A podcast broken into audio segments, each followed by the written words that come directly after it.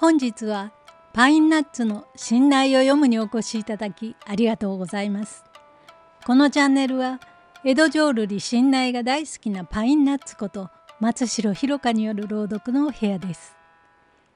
信頼は江戸時代に大流行した三味線音楽江戸浄瑠璃の一つで当時の世相を反映した物語を語りと歌で綴る芸能です。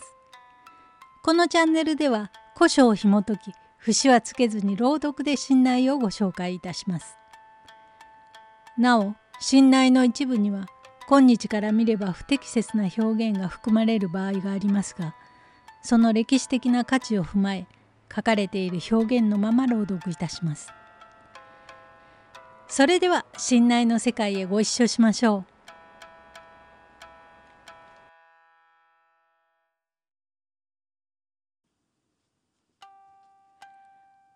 今回は花衣いろは演技通称両弁杉をお届けいたします。このお話は武士の身分を捨てて農夫となった山中左衛門義継の子三之助が畑帰りに大足にさらわれ行方不明になってしまうという人形浄瑠璃花衣いろは演技を信頼に仕立てたものです。初演では江戸が舞台となっていますが後に奈良東大寺の両弁僧正の逸話とミックスされたようです。どうぞお聞きください。花衣いろは演技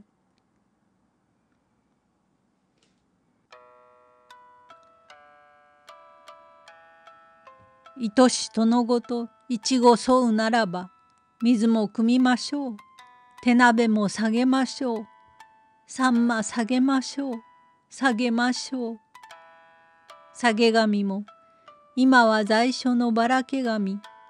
山中左衛門の城義継は、妻子に迷う心より、故郷を嫌い、都にも止まらぬ足の濡れわらじ。旅より旅に仮住まい。我が身を隠す滋賀の里。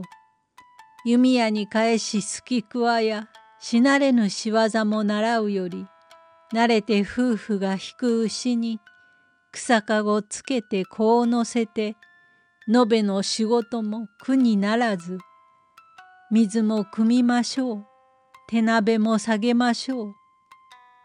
いや申しこちの人さっぱりとした野の景色気が晴れてようござんすの。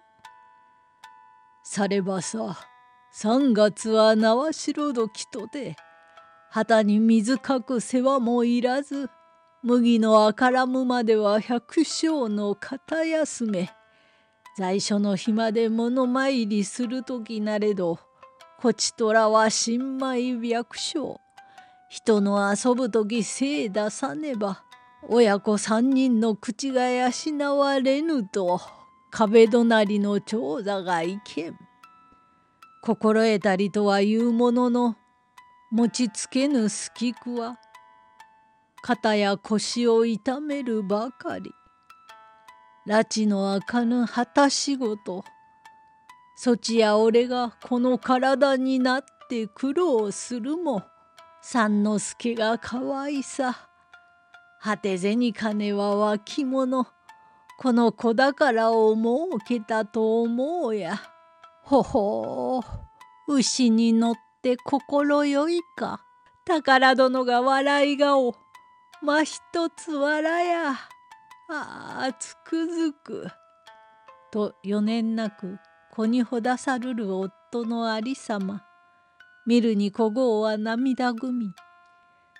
山中左衛門義継とて甲斐の国松江殿の身内では二と下がらぬお家の筋目大切な御身を捨てて手慣れぬ技をなさるると思えば我が身が恐ろしく妙がなやら愛しいやらそれにつけても案じらるるはお国の守備。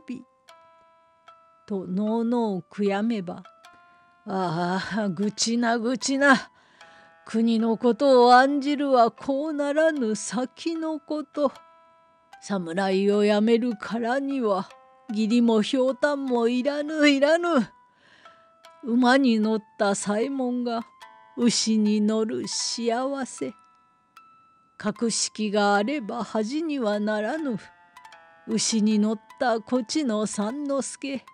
この父とは違うて出世させにゃならぬ。いといと好きな竹馬に乗るかや?」と抱き下ろせば女房が袖に用意の腹掛け通りはかすも痛いげ愛らしく竹馬に乗るわい乗るわい。おお幼けれどもあの腰の座りよ常のことは違うて親の種が恥ずかしい。いやこれ種種とやるにつけまばゆいほど咲いたな種。花には蝶が戯れる。こちとは糸に戯れる。蝶よ花よと蝶愛も。儚き夢の世の中は宗師が悟りし胡蝶の夢。思い合わするばかりなり。左衛門は牛引き寄せ三之助を抱きのせ父は芝のこしらえに先に行って買っておく。母と一緒に後から」と草かごを引っ提げ急ぎゆく。夫の後から追い立て追い立て左遷法政引く手綱の細きあぜ道班長ばかり。行く先めての茂みよりさっと響くは山嵐の風かあわやと振り返れば年降るわしの翼を鳴らし一山に飛び下がり三之助をかいつまむ「の悲しや!」と取りすがる古豪も共に大鳥の羽打って上がるを上げさせじととどむる甲斐もあら悲しや取りつく肩ひも引き切って母は大地へ。大鳥は雲いはるかに上がりけり夫も慌て駆け戻れど翼なければせんかたなくあれよあれよと身をもだえ夫婦手を伸べ足つまだて踊り上がり飛び上がり心も空に叫ぶ子の声もかすかに遠山の雲や霞に隔たりて行方も知らずなりにけり。新内両弁杉をお届けいたしました。いかがでしたか？宝物として大切に育てていた子供を亡くした左衛門の妻古豪は悲しみのあまり正気を失ってしまいます。文楽や歌舞伎ではこの30年後東大寺の僧となった両弁と狂った母の再会が描かれています。それではまた次の機会でおやかましゅうございました。